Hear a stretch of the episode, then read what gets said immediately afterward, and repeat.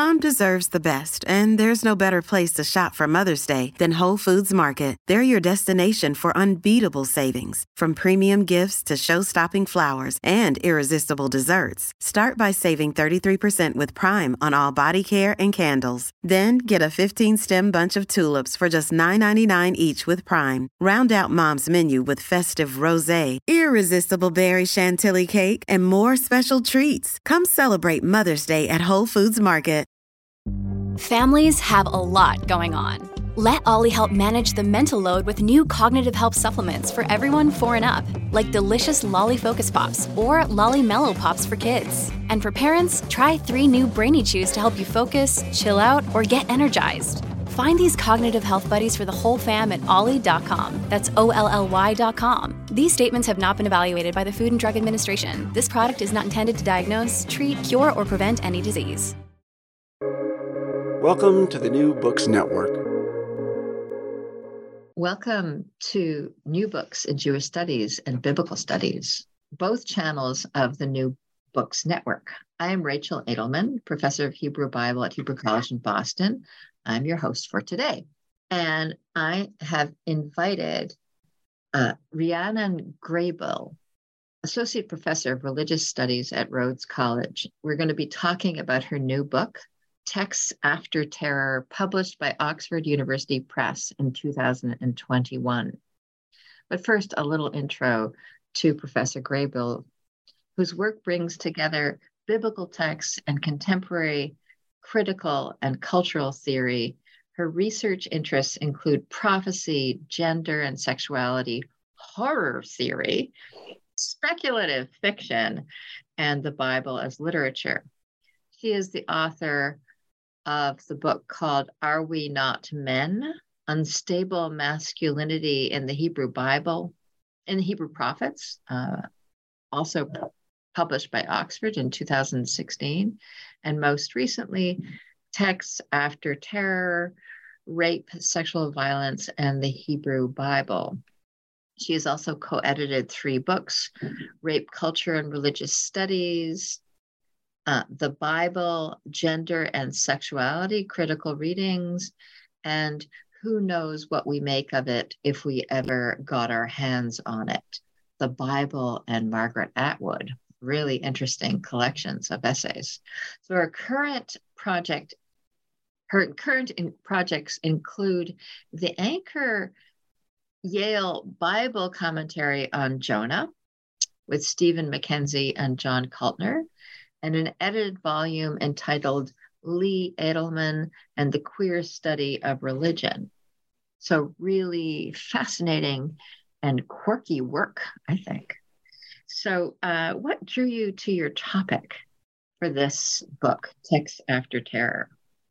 So what got me thinking about sexual violence in the Bible was really the experience of teaching at a liberal arts college and teaching undergraduate students, and both teaching them. So we had a required Bible sequence at Rhodes, the college where I teach. So teaching the Bible to these students, and then also hearing about their experiences of sexual violence on campus, reading about, advocating about, working on the whole problem of campus sexual assault, and really feeling like the way that we talked about rape in the Bible just was old-fashioned. It had a great sort of feminist foundation, but a lot of it wasn't clicking with the students and felt like it was not engaging with the way that we talk about sexual violence. And so my first book, which you mentioned, Are We Not Men?, was about masculinity, in part because I felt like as a feminist biblical scholar who was also a woman, I wanted to put the spotlight on masculinity and problematize that. But then I was sort of thinking, growing out of that interest in gender, and I felt like I really needed to write about sexual violence. So it had started as a book about women more broadly, but as you know, there's so much rape in the Bible, I was able to narrow it down. But it was really my students that got me thinking about this. Mm-hmm, mm-hmm. Fascinating.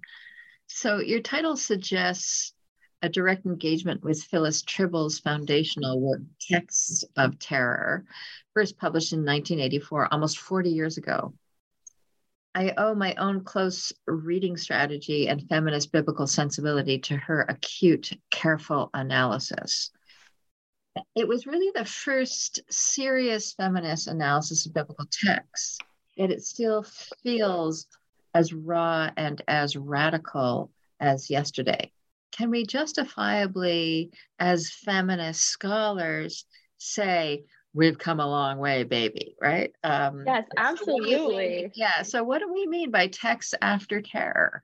So I love Phyllis Trible also, and I love her work, and I think it did so much for our field, and it's amazing how good it still is. You know, I teach that article, Depatriarchalizing in Biblical Interpretation, which is 1973, and I keep waiting for the students to call it out, and they love it every time. And like, that article is great. Texts of Terror is also great. So in calling my book Texts After Terror, I very much mean the after in the sense of building on or in tribute to, right? So it's not that Trible's paradigm is a bad paradigm. It's thinking about how we, as this generation of feminist biblical scholars, can pay homage to and then also build on that foundational feminist work. So that's really what I'm thinking about. The other thing, though, is I think that there's a way that Trible's book gets used by non-feminist biblical scholars. Like, you can name check Texts of Terror, and then that covers your feminist bases, and you can leave the feminists to like feel sad, and you can go do your historical critical thing about the rape of Dinah or whatever. And so I'm interested also in connecting with the conversation with Trible, but also building on her work and kind of continuing that genealogy. I'm also interested in a feminist project where we can think about different ways of feeling about different texts. So one thing I found myself thinking about is compulsory affects, which is how I would describe this idea that as feminists, we're supposed to feel a certain way about stories. So partly, Trible is such a beautiful writer that you really get sucked into thinking in the way that she's thinking in those categories in the book. And I think it's really powerful. But I also think that feminist scholarship should be able to do things besides just perform grief or memorialize suffering. And so like, she has those, you remember in the book, she has pictures of tombstones, right, of the women who are murdered, which is so powerful. But also, I think the book kind of casts a shadow and has limited the way that we think about these stories. So we feel like we can only say the same thing that Trible already said, but in a less poetic, sort of less evocative way. So I wanted to think about like expanding the Trible universe. So all that sort of goes into after. And I wanted to think about an after to trauma also. So one thing with those tombstones is she has tombstones for 4 women. It's Tamar, Hagar, Jephthah's daughter, and the Levite's concubine. But 2 of those women die, and 2 of those women don't die in the text. And I think that that is a really important distinction. So I want to think about also the possibility of afterlives and after stories, even for characters that have great suffering. Excellent. Excellent. I also think you do an excellent job at problematizing the category of victim and thinking differently about agency vis-a-vis rape. The other great feminist scholar who I'm a fan of is Tikva Frimer-Kensky, and she has this category called victims, and she places all the rape victims in that category, victims. And I think you say, well, let's rethink that. Let's rethink what it means to be a rape victim and think about the subjectivity and reclaiming subjectivity without voicing over. So I want you to talk about what does it mean? You introduce really fantastic concept called refusing innocence. So tell me what that means to you and where you apply it in the case of a rape victim, for example. Yeah, so this language of victim it's so powerful, but it's so tricky. And this is part of, too, what sort of got me entangled in this project was teaching this feminist scholarship that talks about victims of rape in this really sort of, can you imagine such a terrible thing? Who can imagine the way the victim feels? And then teaching it to these students and knowing, right, we know 1 in 5 college students, female college students, experiences sexual assault. So it started to feel like this feminist gesture that was actually very othering to the people that I was talking to. Right. So that was part of it. I've also learned a lot from talking to survivors, reading accounts by survivors, right? There's this debate over, do we say victims or do we say survivors? I use this sort of intentionally awkward victim/survivor in the book, in part because both of those terms have been critiqued by people as erasing their experience. So Victim is a term that feels disempowering. It feels like you don't have any agency. Survivor can feel like you have overcome a trauma and it's no longer affecting you. So there have been some pretty strong critiques of survivor language too. Mm-hmm. So I try to kind of stay with that messiness. I think the thing about innocence, so I talk about refusing a position of innocence. And for me, I link this idea to Donna Haraway, who's a feminist philosopher. She started in history of science, or as a biologist, actually.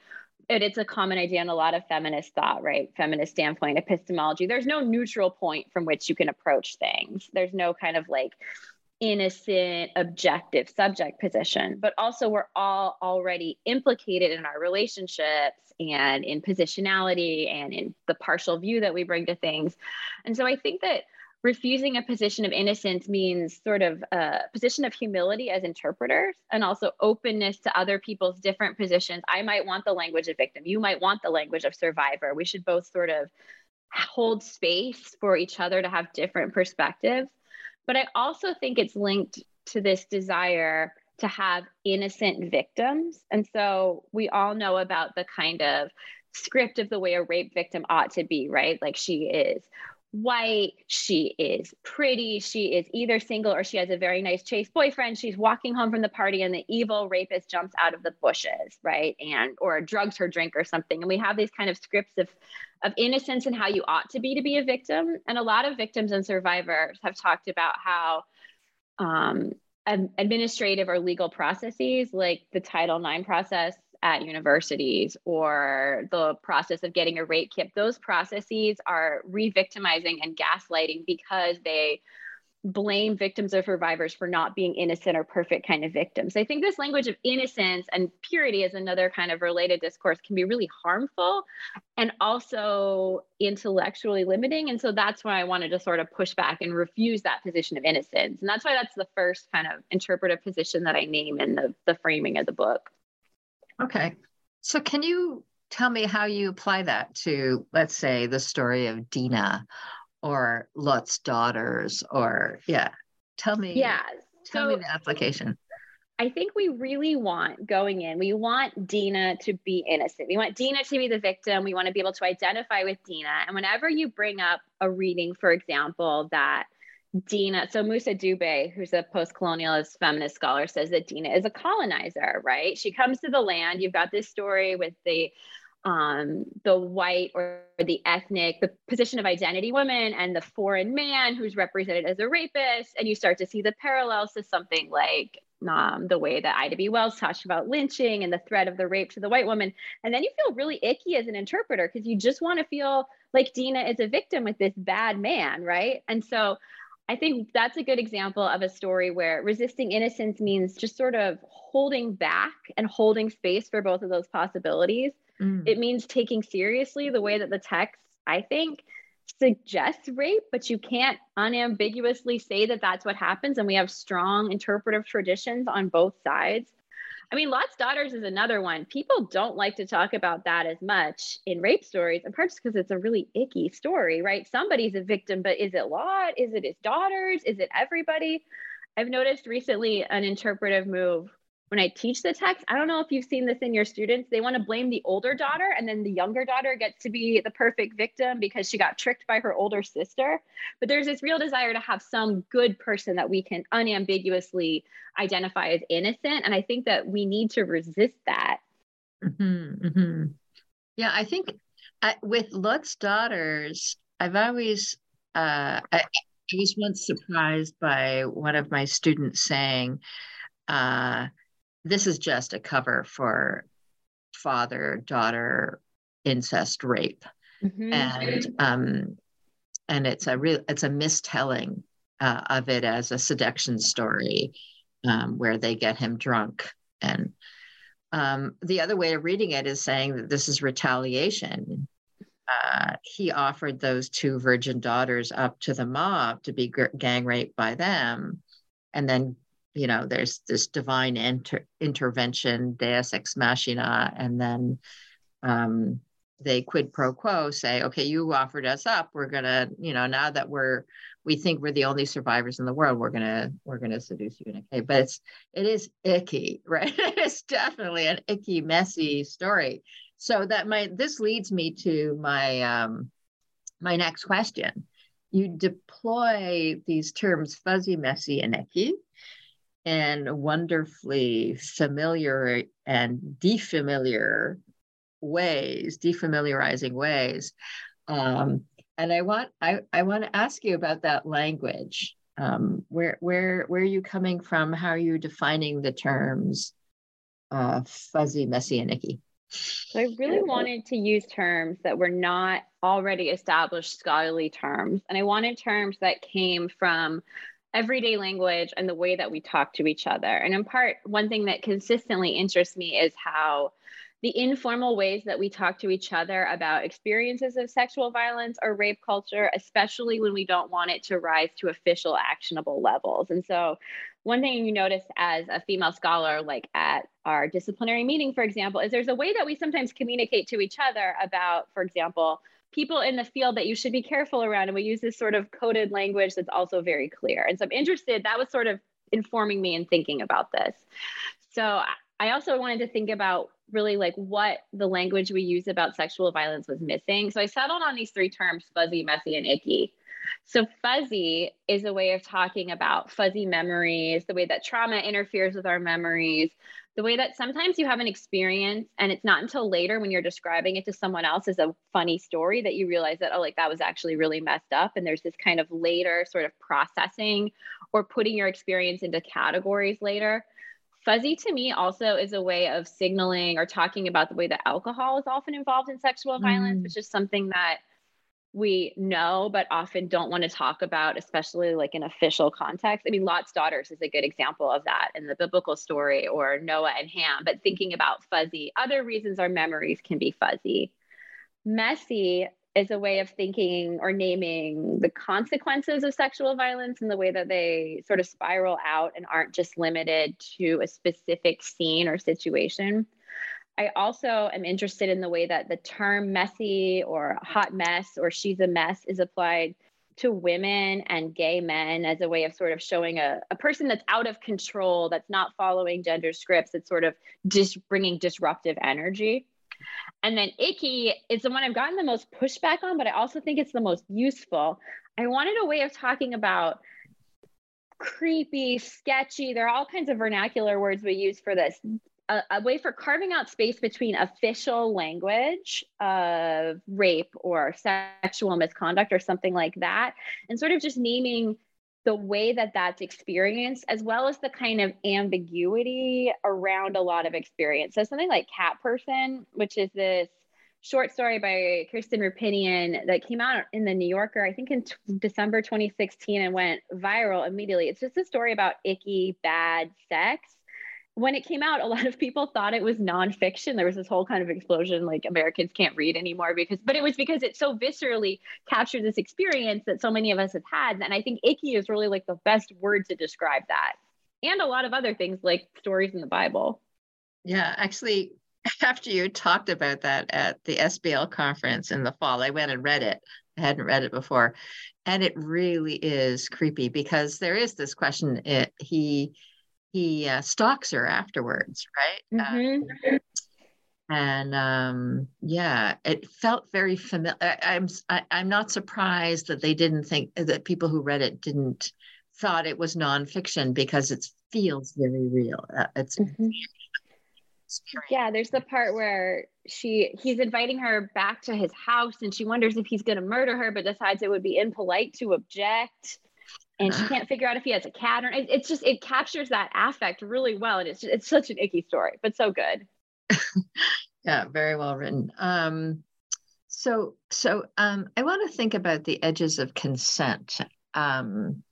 Another interesting category. So I understand that with regard to Dina, how there's a lot of controversy about whether we call this rape or whether we call this debasement, or whether she even had the right to refuse, right?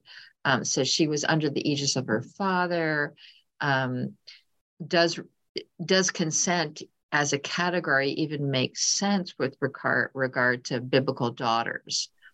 And this is a particularly of interest to me because I'm writing a book called Daughters in Danger in the Hebrew Bible from the Hebrew Bible to Modern Midrash. And the question of consent is a really interesting one. Can we apply the category of subjectivity? And I think you reclaim the category of subjectivity and you want to insist on yes, but. So help me navigate that and think. Help me see what your reading strategy is when you're looking at these Tamar and Dina and the question of consent.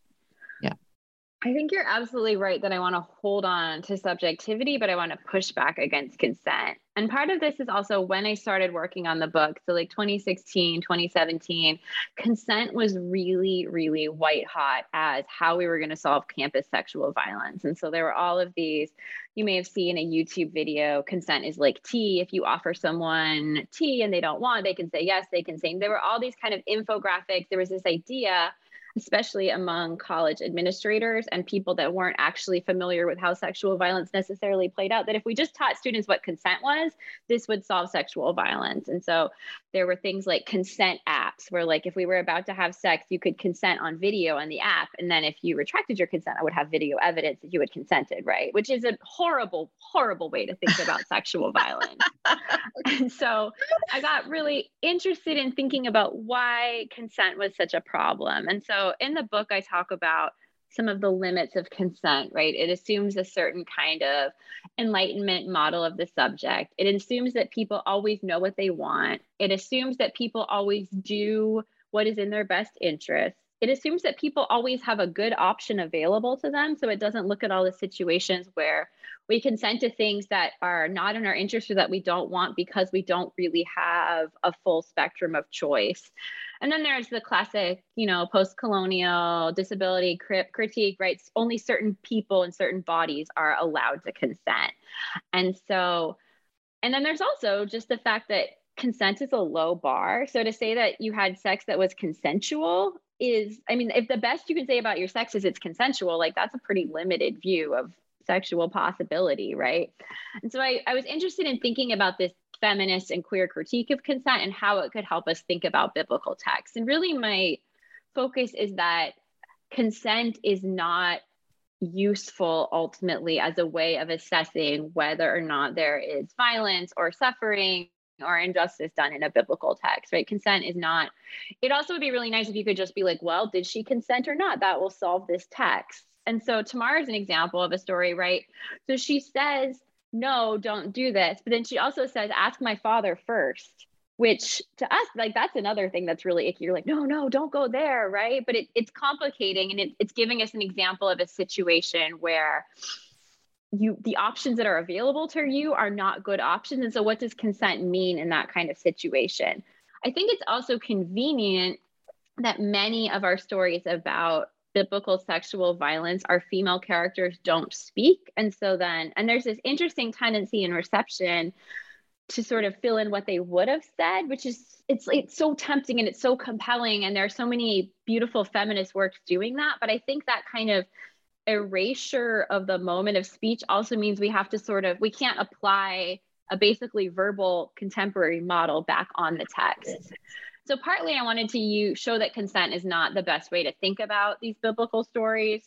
And partly I wanted to use the biblical stories to show how maybe consent isn't the only way we should think about sex in our contemporary period.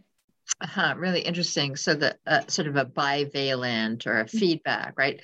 Let's reconsider consent in the contemporary context, and then let's see how it doesn't apply in the case of, well, Dina, we don't know. And then in the case of Tamar, Tamar, when she says, oh, just ask dad first and he'll broker the marriage. And which implies that she would have consented. I don't know. I think I always think with Tamar, when she says that, it's such a plea for time. Mm-hmm.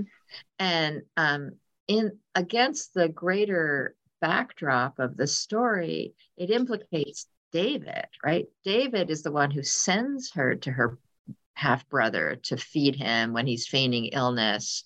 So David is implicated, right? David is implicated in his own daughter's, rape. And I think it's meant, right? She's the first victim after the episode with Bathsheba, with the adultery and then the murder of Uriah, Bathsheba's husband.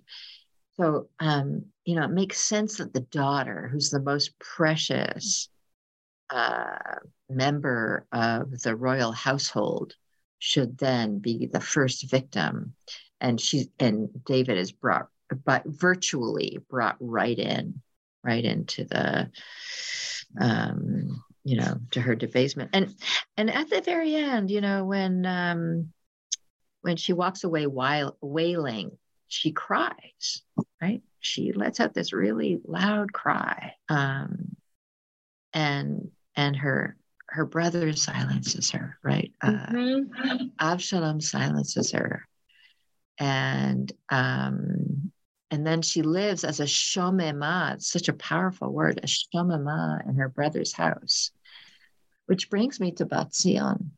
It's the other daughter that you talk about, Zion, who is also shomema, desolate, right? We only use the term shomema with regard to land or a city, a devastated city. And so now we have a woman who's shomema, who's desolate. So tell me about Zion. Tell me about Bat Zion. So the feminine figure of Bat Zion, who appears in Lamentations, and you make this really interesting comment that Zion is never actually talks about her rape. It seems to be that she is also a victim of rape, but she never talks about the rape. Why is that important to you, that she doesn't describe her? It's the after effects per se. So what does that mean to you that she doesn't talk about it? So one reason she's such a compelling, and I think, figure for many of us as feminist readers is because she does speak. And so, right, like I love the way you just described Tamar ending with this sort of nonverbal wailing and then being silenced or silent in the text. And so the fact that Bat Zion is speaking and that she has this beautiful poetry, right? It feels so there first there's just this moment of relief, like you have a female voice in the text, and that is very powerful. At the same time, it's interesting when you actually look at the content of what she says. There's a strong feminist tradition of reading that basically the fact that Daughter Zion speaks back is itself significant. So all that matters is that she speaks. It doesn't actually matter what she says. And I understand the impulse behind this reading, but I also think it's potentially a very patronizing reading, because I think it also matters what she says, right? I think many of us would agree that the fact of speaking is important, but also the content of your speech is important. And just to be treated as exemplary because you are able to speak it feels like a backhanded kind of compliment. And so it's also interesting when you look at what she actually says. It's in this passage that's saturated with sexual violence, allusions. It's very icky, but all the descriptions of rape and sort of where that reading hangs on is not in things that she herself says.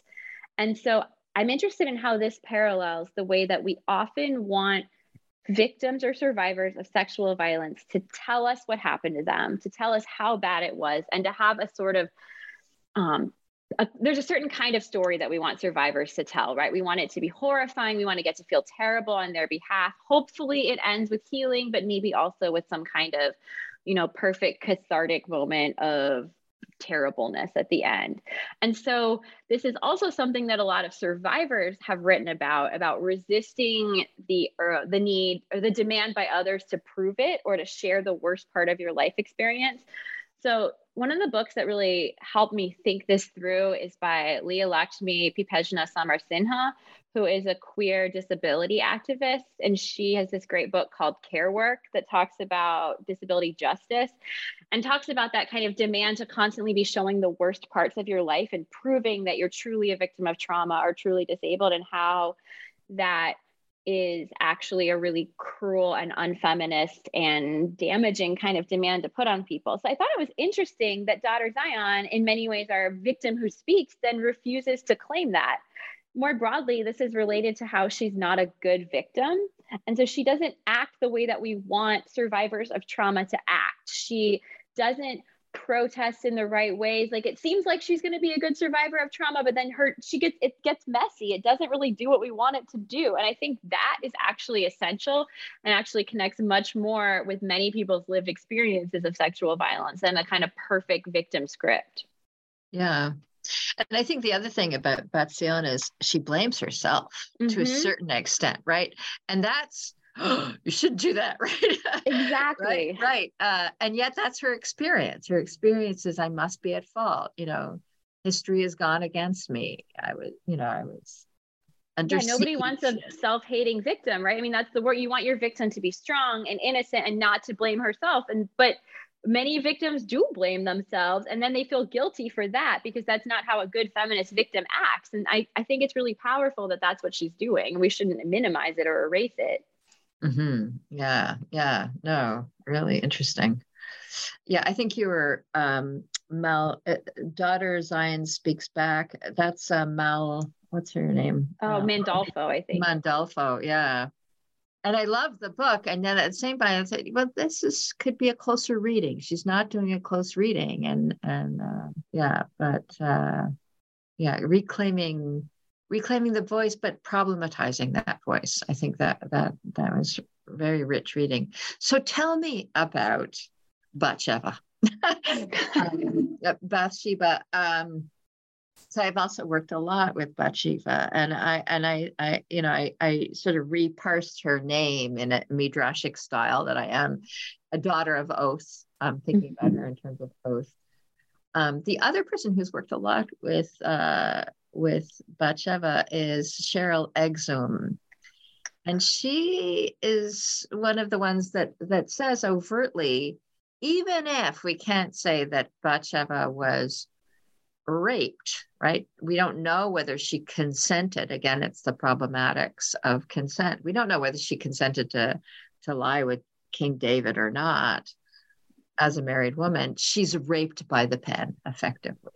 And you sort of untangle that, and you say, no, let's revisit this, and say, well, what if she was willing? What if let's make it a fuzzy, ambiguous. So I want you to tell me about your take on Bathsheba.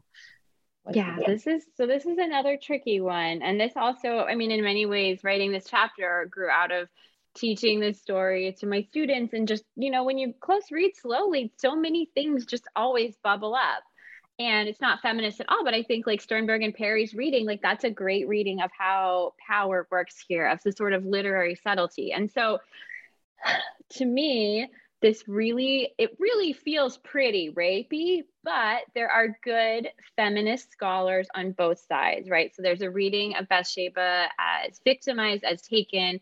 There is a reading that she is in a situation of limited power and she's doing what she can to improve her situation. And there are other kind of readings in between. And so instead of picking a side, I found myself wanting to think about how else could we think about harm in this text besides thinking about the question of consent? Because I think also this is a point that comes up consistently with students. How can you say no to a king, right? The power dynamics are such that it feels like a traditional consent model is just obviously inadequate to the story. Mm-hmm. And so this is where I found there's a scholar named Joseph Fischel who's written about consent. He has two books, Sex and Harm in the Age of Consent. And then the second one is a little bit more popular. It's called Screw Consent. And he talks about peremption, which is the limiting of future possibility. And he has this really nice reading of the play and film Doubt. The film is the one with Philip Seymour Hoffman and Meryl Streep. And it's about Yeah, the Catholic, it's about a Catholic priest who works at a school and does he or doesn't he sexually assault this child. But what Fischel draws out really nicely is it's the limiting of possibility in the future for the child. Like that gives us a different way to think about harm besides a kind of binary model. And so I wanted to think about how Bathsheba's future is limited in the kind of preemption of future possibility. I also was interested in thinking about her character so she pops up at a few moments, right? Like it's mostly the rape story, but then you've got this scene with Nathan where he compares her to an animal. And that always feels very icky to me, the kind of like reducing her, it's minimizing her subjectivity more. And then she's gone from the text and then she comes back right as David is dying to, get her son. I see the parable of the little ewe lamb. Yeah. I find the parable is a little bit, I think the parable is doing a problematic thing in fully representing her as a victim and representing her as like an animal. And I think that sometimes because it aligns with a sort of feminist reading, we end up reading, then we think we're reading against the text. We're actually reading with the grain of the text and fully reducing her to victim and stripping away any kind of agency throughout her story. So I want to think about her more richly and also think, she's also a problematic character, right? I mean, the way that she treats Abishag, the way that she's not a, there's a complexity there that it's easy to erase if you just make her into a passive victim. And so I think thinking about how her future is limited and the kind of harm she experiences, and then thinking about that harm as related to the way that trauma plays out, right? Hurt people is a cliche, but it also lets us think about sort of the ways that harm can spiral out from a particular situation. So I wanted a kind of thicker, richer, more complicated Bathsheba. Yeah. She's the one that makes sure that Solomon, the second son that she concedes with David, is throned, and she invokes an oath. Yeah, she's set up by Nathan, the prophet, but she's the one who invokes the oath and reminds David of this supposed oath that he made as a promise to her. And then she sets Adonijah up to be killed by Solomon, right? And says, oh, Adonijah wants Abishag as a bride. Oh, really? Does he want the throne next? And then off with his head, right? So does she know? And there's this whole question. And we can invoke Perry and Menachem Perry and Sternberg and Perry, right? Menachem Sternberg and Perry, who talk about those ambiguities in the text. Does she know or does she not know the implications of reporting Adonijah's request for Abishag and that it would lead to an execution? So she's a smart one. She's potentially very manipulative. And yet I think we need to be careful not to read that, that we have a tendency to read that, but that three-dimensional Bathsheba back into the original scene of seeing her bathing on the roof. At the same time, she does seem to go with it. Right, she goes. She v'tavo alav. So there is what to work with. I don't think she's a flat character as she's often been described. And I really loved your unpacking of that. So I loved your book. I loved reading it. It was so rich. Really cracked open the biblical text in interesting ways. What about your methodology, right? I want to think about your methodology of using modern film, contemporary film, modern novels. You're not engaged in a historical critical reading, but I think it's still a very careful reading. So, how would you talk about the method that you're using? So yes, I'm not a traditional historical critical scholar. Sometimes people, I once got a critique that my work was historically anachronistic, and I was like, yes, like that is the point of what I am doing here. Absolutely. Embrace it. Yes. Exactly. Yeah. But I'm interested in how contemporary, so I find literature especially really useful to think with. And I find that literary texts in many ways do things when you put them in conversation with biblical texts. And for me, it's especially literary texts that aren't necessarily specifically about the Bible, but I find that collision between the Bible and contemporary literary texts really illuminating. So you mentioned at the beginning, I've worked a lot on Margaret Atwood. And one thing that really struck me when working on this project, I was rereading The Handmaid's Tale because I was teaching it. And The Handmaid's Tale has become such shorthand for talking about women who are victimized, for talking about rape. You know, wearing a handmaid's costume to go protest is a good way of saying you have no agency because the male religious and political authorities have taken it from you. And Offred is describing the scene where she is being raped by or having sex with the commander. It's this sort of like reenactment of the biblical use of sex slaves or handmaids. And she says, I'm not being raped. I didn't have a lot of choice, but I had some, and this is what I chose. And it's specifically dismantling the idea that she was raped. And it's such a tough moment when you're reading, because you're like, no, you're being raped here. Like, but then you're like, does she have false consciousness? Am I telling someone how to understand their, so it's like this textual dramatization of the difficulty around experience and sexual violence connected to the biblical text. And I found that really useful to kind of think about the categories.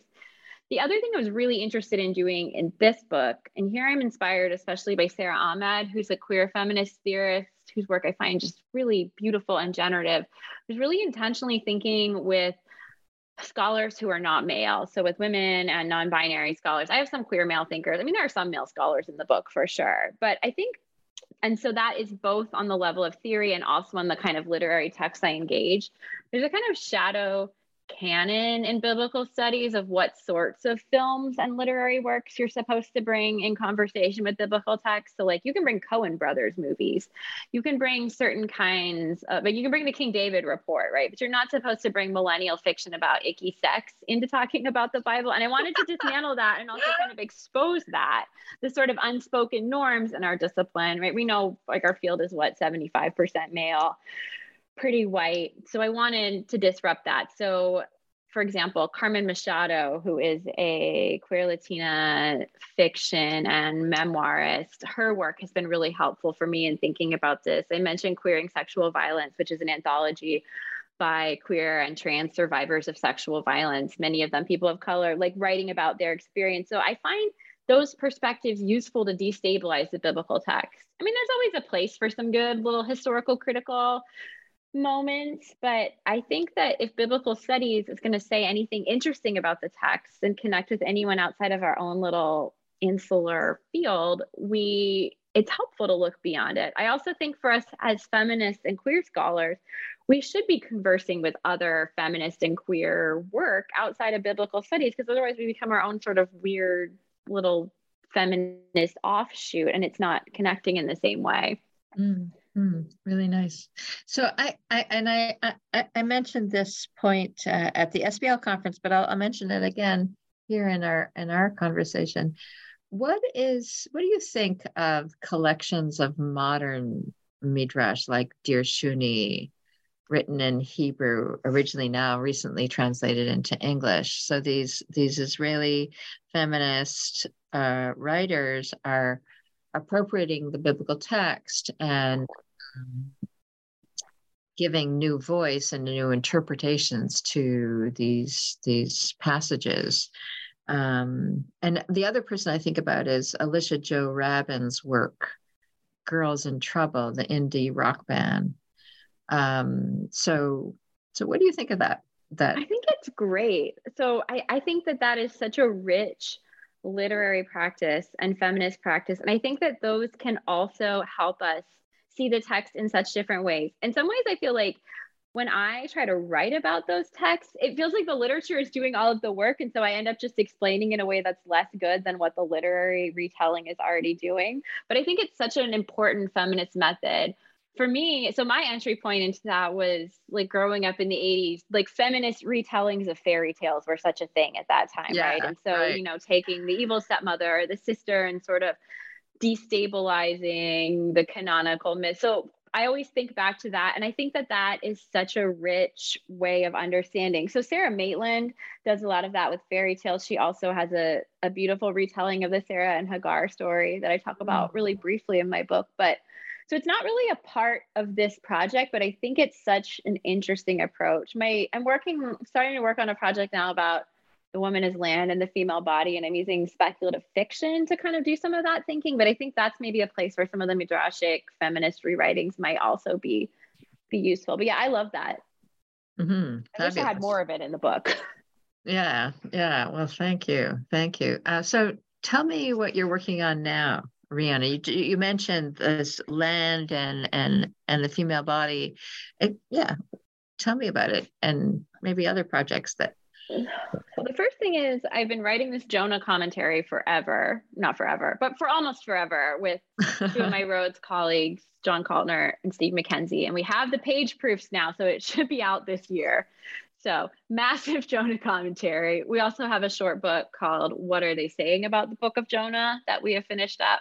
So two kind of collaborative Jonah projects, more historical, although our commentary also talks about things like trauma theory and post-colonial theory and affect theory and spatial theory. So kind of trying to bring a little bit of new energy to the Anchor Bible series. Mm-hmm. And then after I wrote my rape book, I kind of just needed a little time and space to just sort of recover and think. But I'm very early, but I've started working on another monograph, which is about reimagining the metaphor of the woman is land and the land is woman, and thinking about how we can think about that common biblical metaphor without just reinscribing colonial logics of rape and domination, and without just sort of thinking about female bodies as things that give pleasure and are dominated by men. And so I've been thinking about some of the texts like in Song of Songs and in the Prophets. And I think I'm going to talk about Numbers a lot too, together with some feminist literature rethinking the body. So for example, there is a short story by Vandana Singh called The Woman Who Thought She Was a Planet, about a woman who turns into a planet. It's fantastic. And it's such an interesting way of thinking about woman as land as metaphor is no longer a metaphor because she actually is a planet.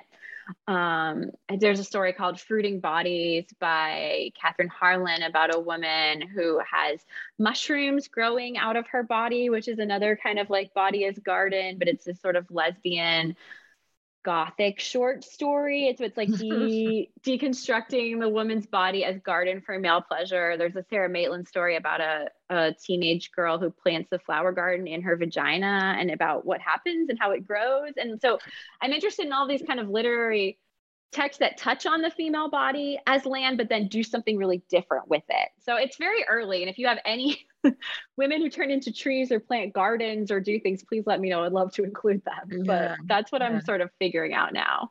Yeah.